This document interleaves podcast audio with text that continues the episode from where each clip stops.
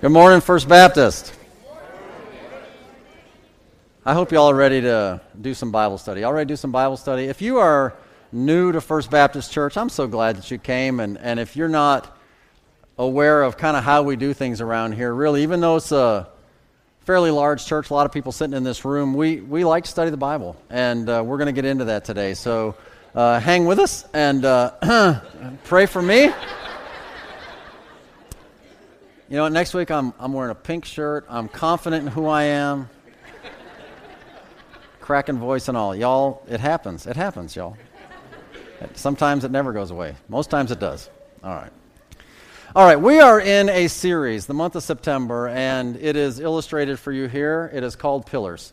And what we're doing is we're just talking about some fundamental elements of the Christian life that will help bring support and guidance to your life, things that will uh, keep the roof up, things that will keep things from crashing down on your life. And if you've been a Christian for any length of time, probably you've been through some tough times where it felt like things were crashing down in on you. And really, if we will uh, be attentive to, to have strong pillars in our lives, okay, then, then what we'll find is that those things will be minimized, if, if ever at all, coming back into our lives on a daily basis. So, um, what we've done already in the first two weeks is we've talked about the first two key elements of the Christian life being prayer and worship.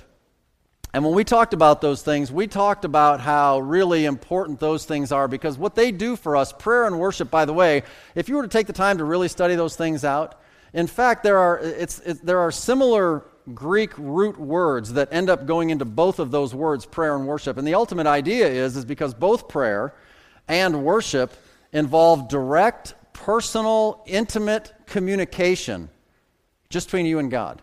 Now, the fact that there's hundreds of us in one big room and for several minutes we've just been praising God and worshiping Him together, if it was truly worship, you as an individual were also just connecting with your Savior, although we were in a room together with everybody else doing it as well. And, and prayer and worship really are hand in glove. They just go together, and they're really, really very similar. Now, today we're going to talk about the third pillar, and it's all about discipleship. And, you know, spoiler alert, next week it's going to be missions, okay, just so you know. But when we look at these things about discipleship and missions, I think you're going to see that we're going to look at them just a little bit differently than maybe you have been accustomed to hearing about them um, in the past. So we'll spend the next two weeks doing that. The thing that I want to start out with is a sentence I have in your notes. It says, Discipleship is a word that, well, most everyone anyway, uses, few understand, and I think even fewer actually practice. Now, if you've been a member of this church for any length of time, your initial reaction might be, What? Go preach that at somebody else's church because we're the discipleship church. Right? I mean, we got that t shirt. I mean, I got so many of them t shirts. You know, I could, I could run it down for you, Jeff. You could sit down and I could tell you about disciple. Well, I hope that some of you truly could. And, and I'm sure that many of us have truly learned to grow and understand the biblical value of discipleship. But as we're going to look at it today, and again, we're going to look at it in just a little bit of a, a, a different way than typically is emphasized. Um, I think that a lot of people, I think a lot of, if you're honest, you're going to say, hey, you know, I never really thought about it that way. And so that's kind of where we're going with this thing. As, as we kind of get ramped up to see this, I, I want you to kind of hang with me. We're going we're going to build a case. The first thing I want to do is, again, going back to those first two values, prayer and worship, let's call those a vertical relationship. Because of our direct connection with God, because of that direct communion and interaction, when I'm talking to God and He's talking to me and we're in prayer or worship, whatever the case might be, that's a vertical relationship, me and God. Would you agree? Okay, well, with that in mind, it's interesting because as a vertical relationship, is it not fair to say that that really is the reason that He saved us. It's the reason He made available salvation so that we could again restore that right relationship with Him. Of course, God loves us, and, and He so loves us that He provided a way that we could know Him again even after our sinful fallen nature had separated us from Him. And so that's our vertical relationship. It is the reason that He saved us, it is what He did to bring us back into the fold. And obviously, we're going to go to discipleship as missions as a horizontal or a lateral relationship.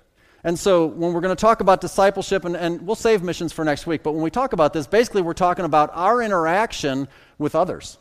We're talking about ministry, is what we're talking about, right? We're talking about what we do because of our vertical relationship with God, what we do now to reach out into this whole world. And so it makes sense that we'd have a couple of pillars of our life have to do with our personal relationship with God, and a couple of pillars of our life that have to do with how we live that out in a real world full of real people. And that's kind of what we're looking at in this situation. So if the vertical is the reason he saved us, the horizontal is the reason that he left us here after he saved us. Because if it was just about going to heaven, you pray the little prayer and poof, there we are. You know, that would be cool, but it would not help spread the word to other people. And that's really what we're going to emphasize. That's really what I want us to understand when we come into this. And if you haven't thought about it before, at least consider this. Would you agree that it's virtually impossible for us to have any kind of an effective horizontal ministry without first having a healthy vertical relationship with the Lord? Because it should come as an overflow, should it not? And so that's why we covered prayer and worship first. And that's why now we're getting into these next two as we come into this one. Now, in order to try and set your mind, okay, I want to set you up with, with a, just a little word game, okay? And this will help you probably to focus. And so um, maybe you've seen on TV psychologists use this thing first word association. So I say a word, and you say the first word that pops into your mind, okay? Don't do it out loud. So, for example, if I said the word girls, okay, and I asked this audience of middle school boys, okay, maybe the, the first word that pops into their mind would be gross. if I move over here and stand in front of high school boys and said, first word that pops in your mind, girls, awesome, or something to that effect, right? I mean, it's different depending on kind of how it hits you. With that thought in mind, the word that I'm asking us all, don't say it out loud. The first word that pops into your mind when I say the word discipleship, a lot of people might think lessons, Bible study, program, knowledge, and that's fair. Listen, there's all of that wrapped into the process of what biblical discipleship really is. But what I want us to understand today is that it's much more than just that. And First Baptist Church has enjoyed a rich history, well over 20 years, 25, I don't know how many years, long time, of understanding a level of biblical discipleship that has been put into place with a program that we use that institutes a number of lessons in booklets that help an individual take another individual to learn the foundations of the faith as they grow and, and invest in their lives. And that's a wonderful program. It's a wonderful system. It's just a tool, okay, to help people grow. It's a wonderful tool. There's everything right with that, there's nothing wrong with that. But I want you to understand today, by the time we're done, that it is just a part of the bigger picture that really is biblical discipleship. And I felt like it was important for us as we kind of started off this new school year, our new season of ministry and focus at First Baptist Church, that we just consider the fact that when we hear the word discipleship, and for many of us, again, who have been here a long time, it's easy to begin to get dull of hearing.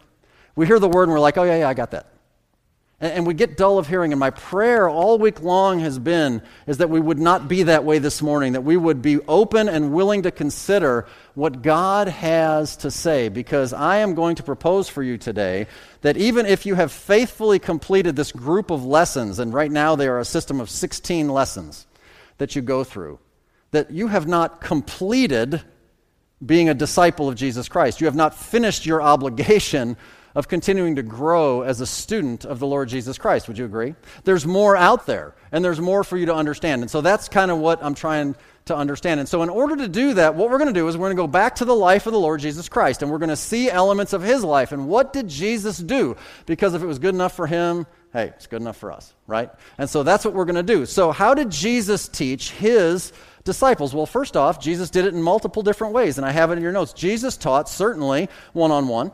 There were times when he pulled a particular disciple apart and he gave him a specific lesson.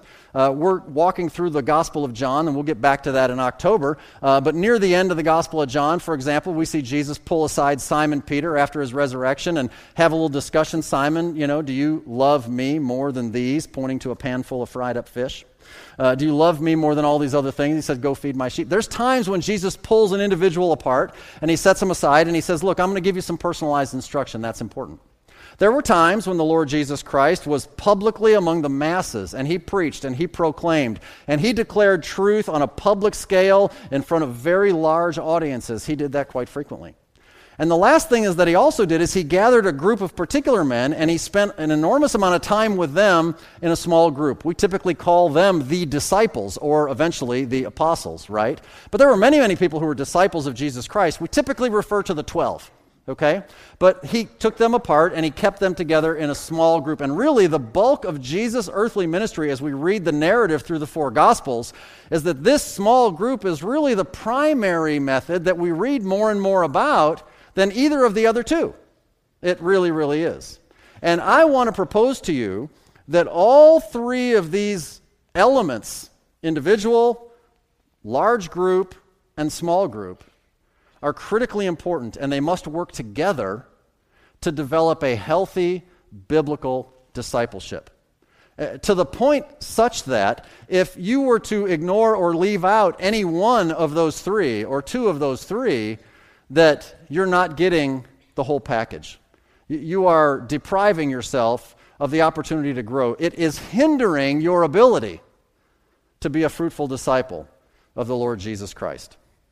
And so, here again in our church, it, it, you know, we've said it over and over again over the years. Some of you may be new, but it would be a mistake to consider discipleship just simply a program in the church.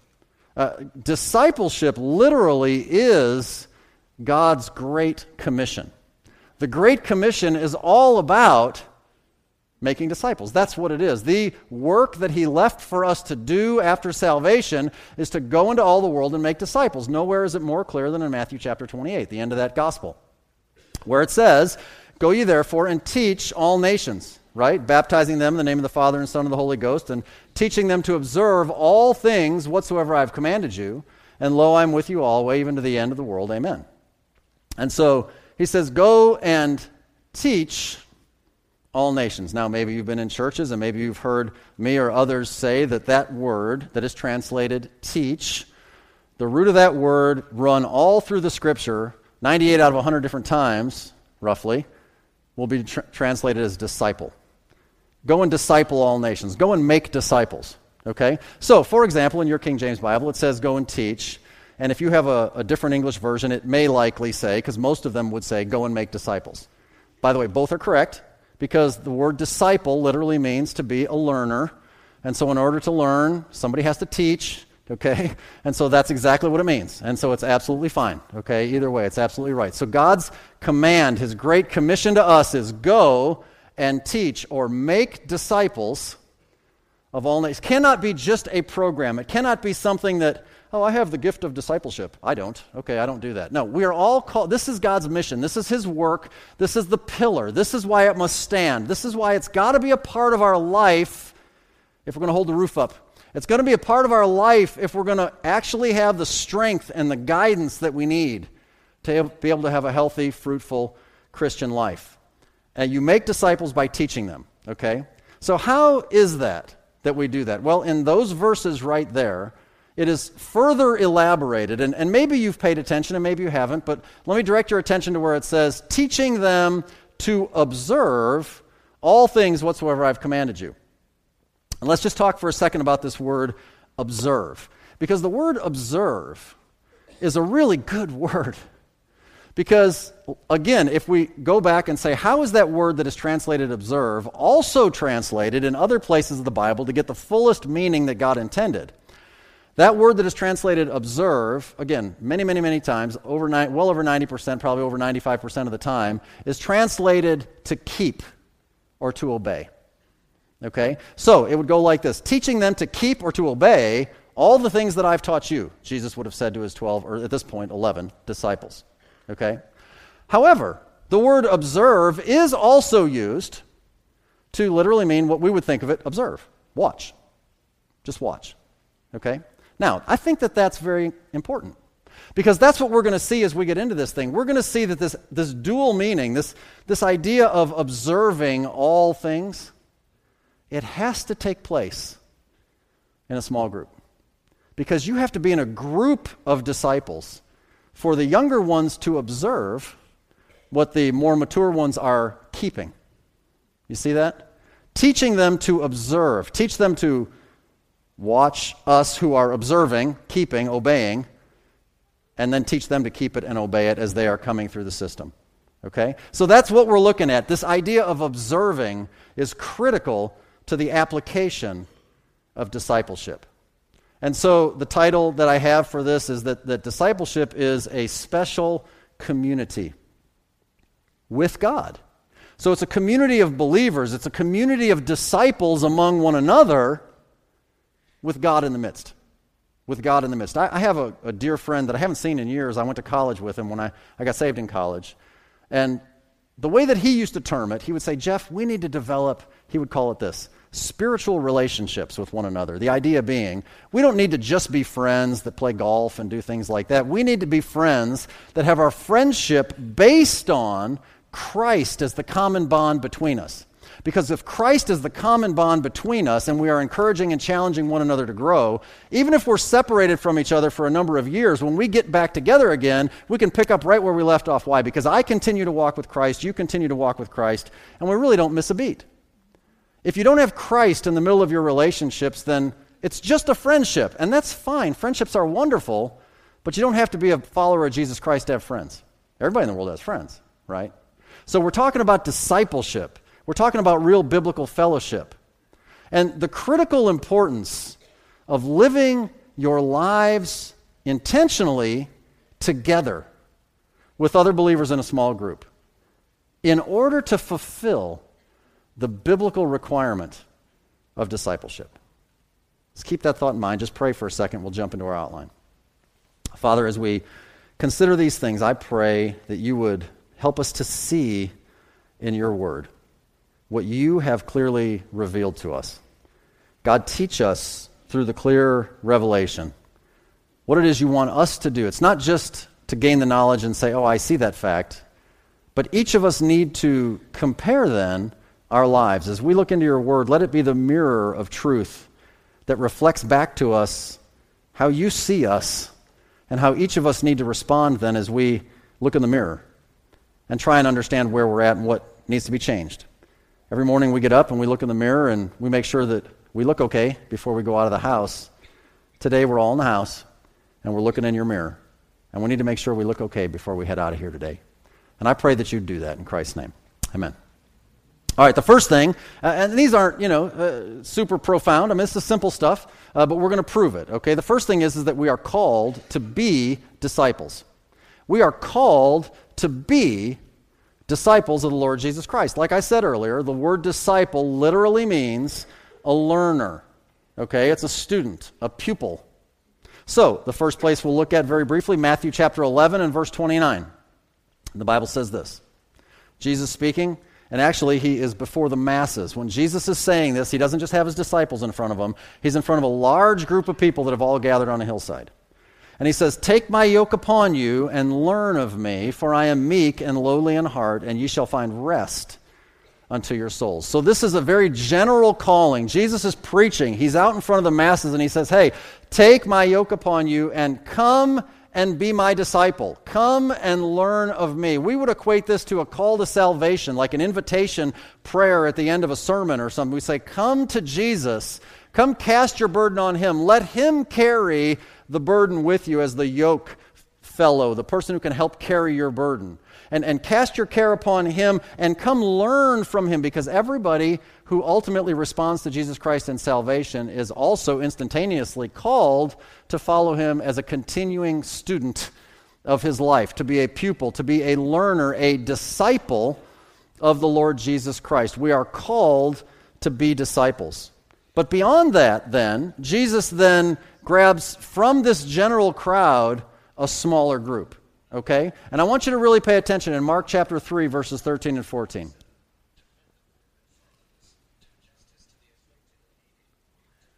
What we got here? Hang on. I'm going to microphone on that. Y'all ready? If it wasn't Wayne, I wouldn't embarrass him. Okay. Mark chapter 3 and verse 13 is on the screen. Jesus Christ, and he goeth up into a mountain and calleth unto him whom he would, and they came unto him, and he ordained twelve, notice, that they should be with him. And then he might send them forth to preach. So, among this greater group, Jesus goes, he prays, he selects 12 men, and he calls these 12 men. And what does he call them to do? I think it's very important the way God inspired the writer to give to us. He called them, yes, to be disciples, yes, to do a lot of things that we'll fill in the blanks later. But really, above all, you cannot miss the fact that Jesus called these men to be with him. To be with him. I feel like I need to say that like seven times in a row and just let it soak in. To be with him. Think about how that hits you. He called these men to be with him. And so, what we have done and others have done is we have made up a word. How about that? We're going to call it withness. It's not a typo. Withness. Okay, Jesus came to promote witness, but also withness. Okay? And withness, I will define for you as experiencing God together.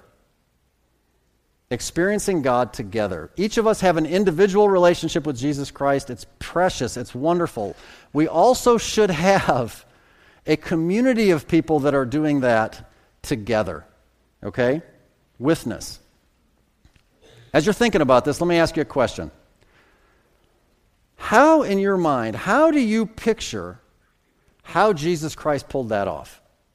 Your understanding of Christ's life through the Gospels, his, his three and a half year ministry on earth, how do you picture how that played out? Maybe you saw a version of the Jesus film or something like that, maybe just from the narrative as you've read the scriptures. But probably you're picturing Jesus has got these 12 guys, they're traveling. They're going wherever they're going, they're walking, they got the robes and the sandals, and, and, and they're just living life together. They're eating together, they're praying together, they stop every so often, they're talking about life, they're teach he's teaching them. Jesus is doing miracles. These guys are watching. Jesus begins to give them stuff to do. They begin to participate. Eventually jesus gives them things to do to go out on their own. They come back and report how they did. I mean these guys are probably you know in the desert walking around. I picture them you know they're tired. They lay down and sleep on a rock. They get up and they keep going. You know i mean it says the son of man has nowhere to lay his head right? I mean they're just kind of living their life. They have literally forsaken everything about their normal daily schedules and they just follow Jesus around everywhere he goes. Do you kind of picture it that way? I know you're afraid to say yes because you think I'm going to make you do that. But that's kind of how you picture it, isn't it? I mean, they're just following him everywhere. And I think that that's true because at the end of the day, I say we characterize this idea of withness. Jesus called them to be with him. These 12 men, whatever they did, however that played out, they spent an enormous amount of time with one another with Jesus. They spent an enormous amount of time with each other and with Christ in the midst of that. That's withness. So obviously, we immediately think of that and we're a little nervous and we probably wouldn't say it out loud, but we're thinking, yeah, that, I ain't doing that. Who can do that? we I mean, we got jobs, we're busy, we got stuff going on. I could not possibly live a life anything like that. Well, let me just talk about that for a second because, first off, you need to understand something. Okay? First, first off, let me say, hold your fingers like this and breathe. No, I'm just kidding. Okay. Just breathe. It's all right. There is a cost to discipleship. Understand that. Understand that there is a cost to discipleship. The, the root of the word that makes disciple is the same root that makes the word discipline. Okay? It requires some discipline, without a doubt. Would cost you something to spend enormous amounts of time with other disciples with Christ in the midst. It, by the way, cost these men something as well, right? They left their careers. Fishermen, tax collectors, whatever they were, they left their careers to follow Jesus. I don't know if they were all married. Some of them were. Peter was, right? Some of them were. They probably left significant amounts of time with their families, with their friends, so that they could spend time with the Lord Jesus Christ. Now, again, there's a historical context, uniqueness of Christ physically on earth. I get that. Nevertheless, I just want you to understand it cost these men in real life something. It's something that they chose to do.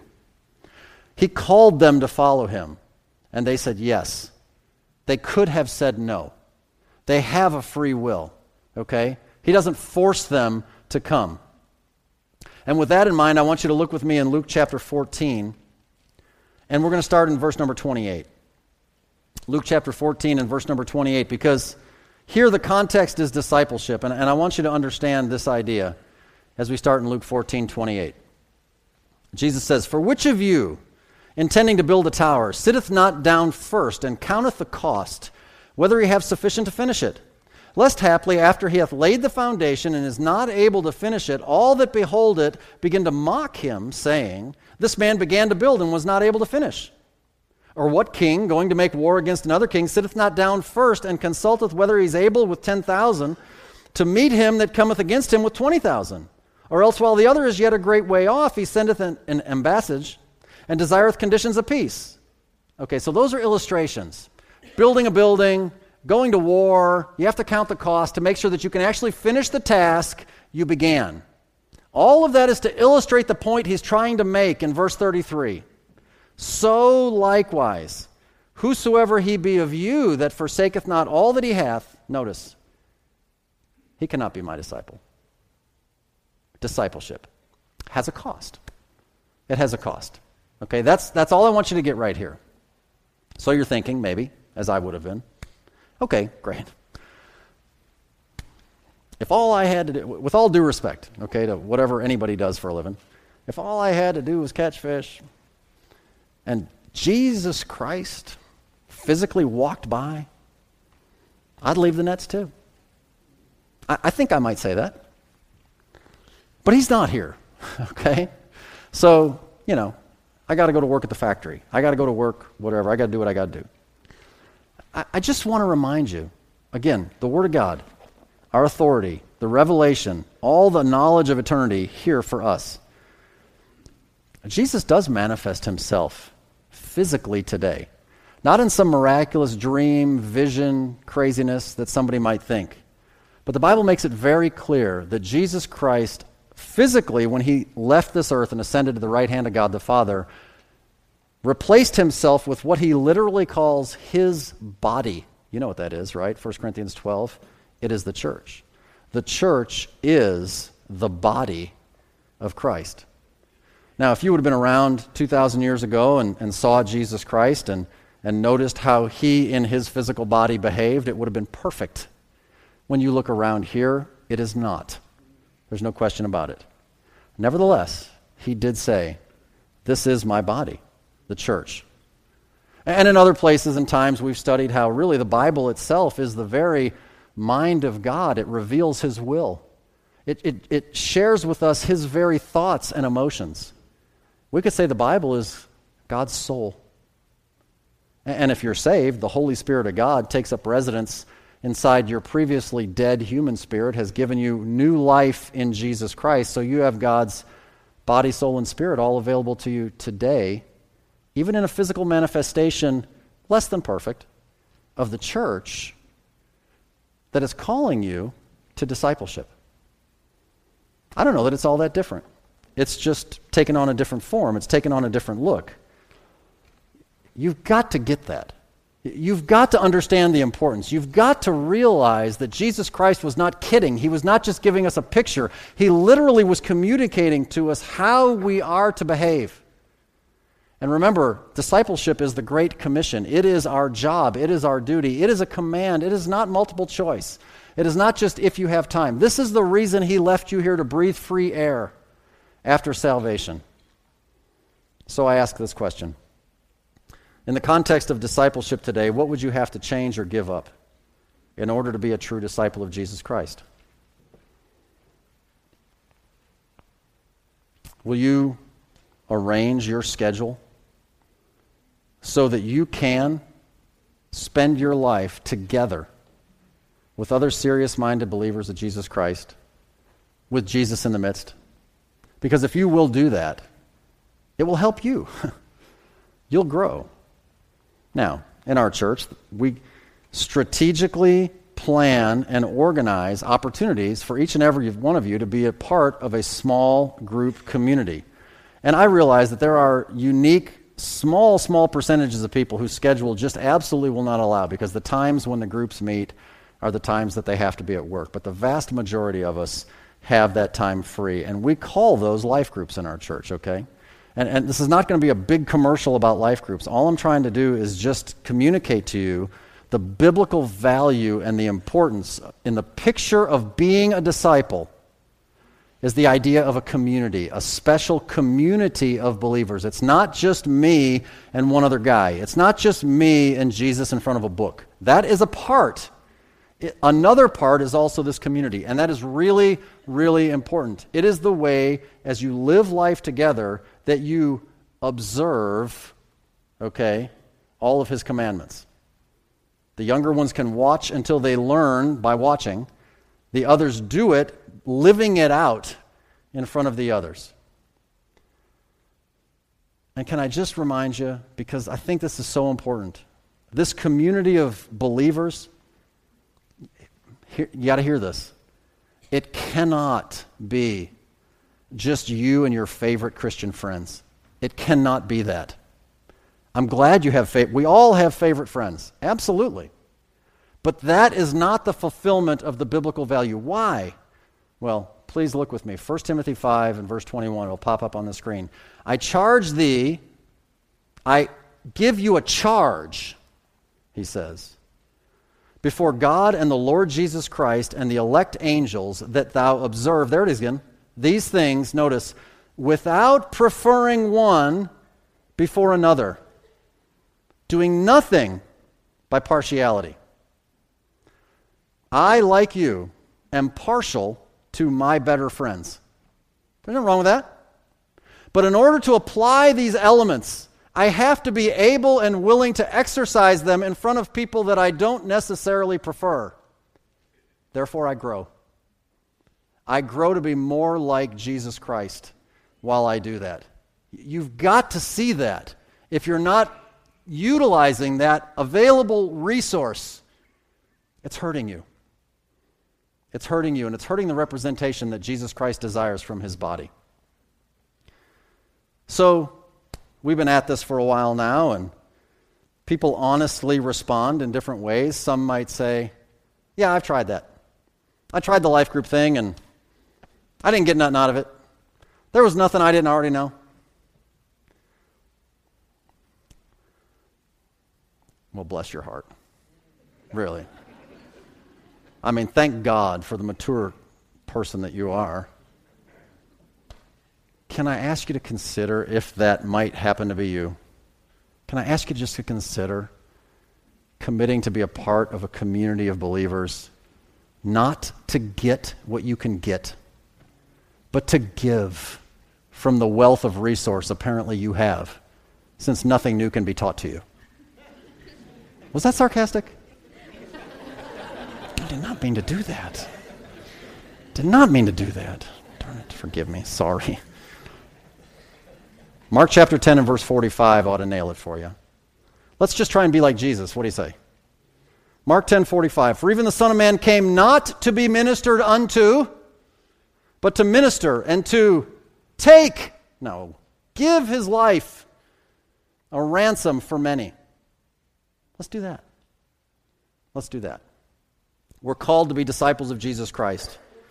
And discipleship includes all the elements of interpersonal interaction. So you've got the big group, you've got a small group, and you've got some individual attention. Okay? If you are not currently participating in all three, okay, your discipleship status before the Lord Jesus Christ is suspect. If you are, and by the way, a lot of people are, praise God, we are ever increasing numbers of people that are understanding this value and getting plugged in. Praise God for you. Again, I understand just showing up and checking the box next to your name does not guarantee you're really living it out. I get it. But they're making an effort. And more and more people are making that effort. You're in the right place. Even if your attitude or heart isn't quite exactly tuned the way it needs to yet, you're in the place to get it. And praise God for that. All right. We're called to be disciples. Second point, we are commanded to make disciples. Again, go back and review a little bit. We're going to go back to the Great Commission. We are commanded to make disciples. Go ye therefore and teach, or make disciples of all nations, teaching them to review, uh, to observe, I'm sorry, whatsoever I've commanded you. And going back to Mark chapter 3, we saw this before. He ordained 12 that they should be with him and that he might send them forth to preach. And so there's an element, yes, that we need to live it out and grow in our own lives to this point, and we need a community of people around us to be able to fulfill that. But if you feel as though you are growing, if you feel as though you are getting mature enough to stand on your own two spiritual feet, if you feel as though you really have something to offer, then you also, by the way, are commanded. It was the 11 disciples from the small group that had spent three full years in some with Jesus Christ that before his ascension, after his resurrection, he left this great commission. And he said, By the way, go and do this. Do this for others, as I've done for you. So once you learn to be a faithful disciple, it's your turn to go and make other new disciples of Jesus Christ. By the way, uh, it needs not be said, I guess, but I'm going to say it. They're disciples of Jesus. They're not my disciples. They're not your disciples. I mean, our job is think of, we're, we're here to make students of Christ, not students of Jeff, right? Where would that get them? So that's what we're supposed to do. So if we are going to do that, doesn't it make sense that we got to do it the way he did it? That's why we go back to the Gospels. That's why we go back to the life Christ lived. So, what does that mean? Well, it means we open up our lives and we invite people in. We open up our lives, we carve out time in our schedules, and we invite other people to live life with us. Not necessarily just your best friends. That's where the growth comes in. That's where the challenge comes in. We, we willingly do that. And fewer and fewer people are willing to do that today. Why is that? Well, there could be a lot of reasons. But I fear that an ever growing reason is that people just don't want people too close. They don't want people to look behind the curtain. We don't want people to really see what our life is really all about when we're not all just dressed up and smelling nice at church on Sunday, which, by the way, I appreciate. We're not really all that enthusiastic about people really be involved in our lives on such a regular basis that they might actually be around when I blow it and lose my cool. We don't want to be held accountable. And that's a tough thing. But isn't that level of accountability, isn't the fact that you know that there are some people around you all the time, isn't that the accountability that we really need in order to keep us straight sometimes? I know it should be enough to just say, I know Jesus is watching and that's enough and I'm going to make the right choices, but it's not always enough in our daily, real lives. Come on. The fact that I got a buddy standing right next to me, I am not going to get mad and cuss at a dude in traffic if my friend is in the car with me. Now you're wondering, does he really do it if he's alone? That's the question we all should be asking ourselves. Would we do it if we're alone? Therefore, is that not the accountability we need? Therefore, doesn't it make sense? Do you realize the levels of sin that Christian people, good Christian people, can get into when they're isolated? And when you hear these terrible stories of good people that have fallen into wicked sin, and you track backwards just a little bit, you find that previously, for a period of time, they have distanced themselves from God's people, God's Word, God's church, and they're alone. And vain imaginations build and they fall. It's what we need, it's on purpose. So, John the Apostle writes in his letter, 1 John, chapter number 1 and verse number 3 That which we have seen and heard declare we unto you, that ye also may have fellowship with us, the apostles. And truly, our fellowship is with the Father and with his Son, Jesus Christ. So, it's a small group of people with Jesus Christ in the midst. It's a spiritual relationship. That's what it is. And so it's an important thing. And John writes it saying, look, you guys are welcome to join the fellowship of the believers with Jesus Christ as the focus of what we do. Uh, it's not, you know, the, the, the, sports fans get together and go to a stadium to cheer their favorite team and they're together and they're having fun. That's fine. That's an activity. But it's not fellowship. It's not the special community that becomes a critical portion of our discipleship experience. So, the question, obviously, for us to consider are you indeed a disciple of Jesus Christ? I'm not asking if you're saved, but are you truly a disciple based on what we're learning of Jesus Christ? And if so, do you want to make disciples for Jesus Christ? I, I think most of you do. If you want to do that, bring people with you. Let them observe you doing, observing everything Christ has commanded you. And doing that, and by the way, they can watch you fail and then fix it. And they'll learn because they're disciples, and disciples are learners. And they'll learn. That's what we have to do. We learn while we're doing. That's the whole strategic back, backing of why we do life groups. It's critically important. People need a living example. Yes, we say, I follow no man, I follow Jesus Christ. Yeah, um, try that out. Without another human being to support you and to help you and to love you and to pray for you and to be with you and to care, it's just really, really, really hard. The Apostle Paul himself said, Be followers of me as I also am of Christ. Listen, we should be able to do the same thing. If we have grown to a level of maturity, we should be able to look at somebody else and say, I'm not Jesus, obviously, but I'm heading the right direction. And if you follow me, you'll be doing all right too. You'll be doing all right too. People need that. That's why it's in there. Some of our life cannot just be learned in a book. It cannot be learned in a lesson. It cannot be learned sitting in a big room just hearing somebody talk to you. Some of life needs to be, as we say, caught rather than taught. You just catch on by watching other people do it. It's observing. That's exactly what it is. So, what I'm going to do is I'm going to run you through a little list, and, and these are the one another commands of Scripture. Okay? And, and we're going to do a little rapid fire, okay? We're going to go through this thing. But, but just so you know, there's a lot of places in the New Testament where the Lord, com- they're commands, by the way, it's not optional. These are commands, okay? And he uses literally the term. So if you have a concordance or a computer program, you just look up one another and see what pops up. There's a lot of them, okay? And I, I summarize them for you. The one verse I want you to look at, just a kind of a, a, an overview and a launching pad, John 13, 34. A new commandment I give unto you, what is it? That ye love, notice, one another, as I have loved you, that ye also love one another. By this shall all men know that ye are my what? Disciples. How? If you have love one to another. So, we're going to kind of elaborate on what love might look like, comparing all the other places. And verses are just going to be flying, man. This screen's going to start smoking. It's going to be coming so fast, okay? Try and keep up. Do the best you can. Be kindly affectioned to one another. That means not just love, but like them.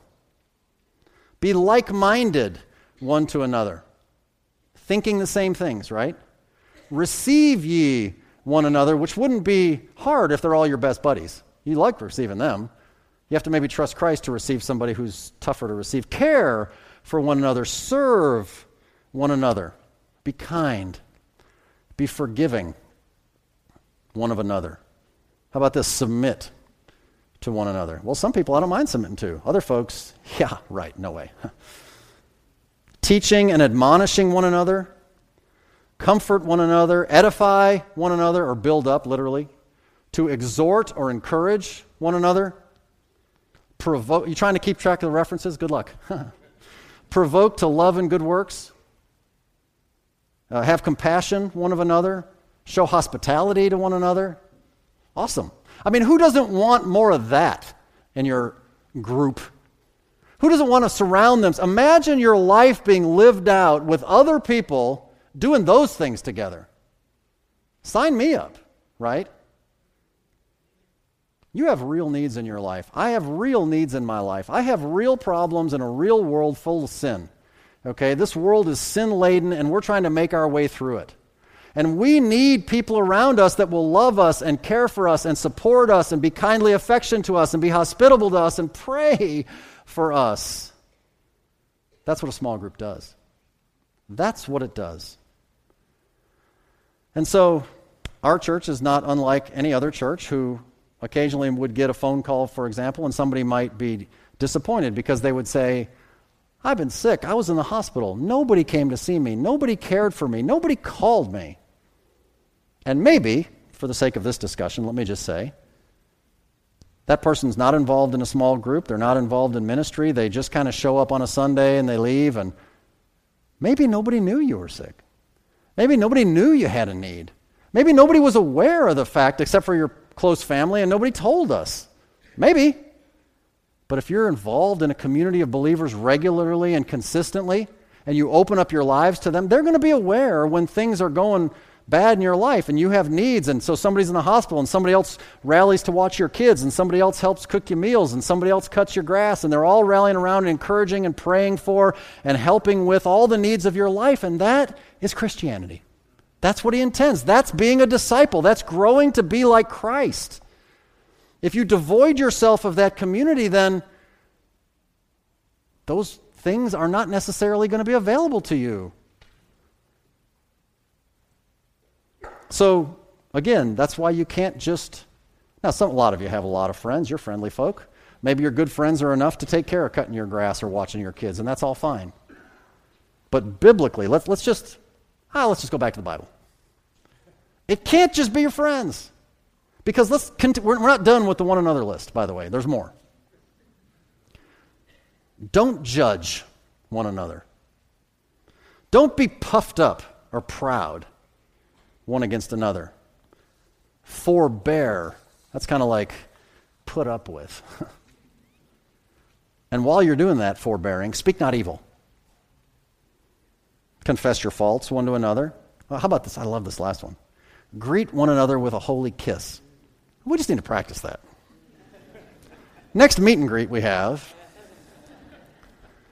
Uh, you know, in the Middle Eastern world, and I lived in Albania, I mean, this is very common in a lot of countries where guys will kiss each other on the cheek or something like that. The whole point is this greet one another with a holy kiss. The idea is it's, it's, a, it's a, a sign of affection. If you're hacked off at somebody, it's really hard to go up and kiss them on the cheek. I mean, that's what he says do. And you have to learn to grow to be like Christ by doing that. Maybe with people who aren't your faves. You know what? It's funny. Now, I, I, went through this list really fast, and I didn't put them in your notes, and I didn't give you the references, and I did that on purpose. And I did that because, first off, I told you how to go recreate it. If you want to, you just search these things, it'll pop right up. If you need help doing that, ask us. We'll help you, okay? If you don't care enough to bother, we just saved paper and ink.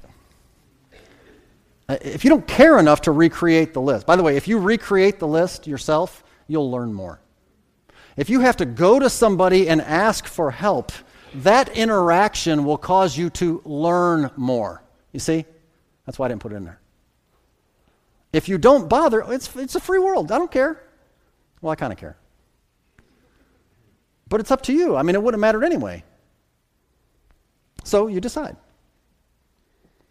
Because true biblical discipleship is more than just a set of lessons. True biblical discipleship is not something that you finish and move on. I'm done with that. I remember 20 years ago when that group came here from Kansas City. I'm done with that now. I'm done. No, not biblical discipleship. No. You did okay for a while, but I don't know where you're at now. God's number one ministry for each and every one of us is the Great Commission go and make disciples. That's what we're to do. And if you are what the Bible calls a baby in Christ, a very newborn young believer, you don't know much yet, you're still learning, great. When, when you have a baby, what you need is personalized, individualized, one on one attention. Typically, the mother does that. Okay, so you have individualized attention for the babe. In Christ, we have one on one discipleship. With all due respect, let's just call it baby discipleship. Because we're giving individual attention to this individual who needs to grow to the point where then they can contribute as the part of a family and a group that they were born into. All the elements are critically important. And when you're old enough to be able to do it, then you help somebody else with individual attention while we are living our life together. Do you see that? It's a biblical value. We're observing all these commands. Can you see why that's a pillar in your Christian life? Can you see why, if that's missing from your Christian life, that maybe things are a little rocky, maybe they're a little shaky? But if that is an established pillar of your life, man, you're going to be strong. Your foundation is solid, you're, you're, you're, you're, you've got strength and support, and you're a help to other people. You're like Christ. So, the application we're going to look at is this count the cost. Listen, you have choices. You have choices in life. Make the right one. In this case, make the right one. There are three priorities, and you need to make them priorities in your life. By the way, somebody once said this. I love this. You don't choose between priorities in your life. Well, my family's a priority, my job's a priority, my kids are a Of course, those are priorities. If something qualifies to be a priority in your life, you are not allowed to choose between them to the exclusion of the other. Priorities are not to be chosen between, priorities are to be balanced. You don't choose between priorities, you balance priorities and make these three things priorities in your life. Be in church every week. In other words, get the teaching that you need. We start at 9 a.m. every Sunday morning and we go till 12. Just block out every Sunday as 9 to 12 and come on, get the teaching that you need. Be involved in a life group, that small group setting, and get the accountability that you need. By the way, that is also the place where we do all of our local community ministry outreach, which you also need. we need that. Get the accountability, get the ministry that you need in a small group, and be involved in one on one instruction either as the student or the teacher, depending on where you're at. Get the personalized focus that you need because some people need, they absolutely need that. That's why we have that. It's wonderful. That's really important.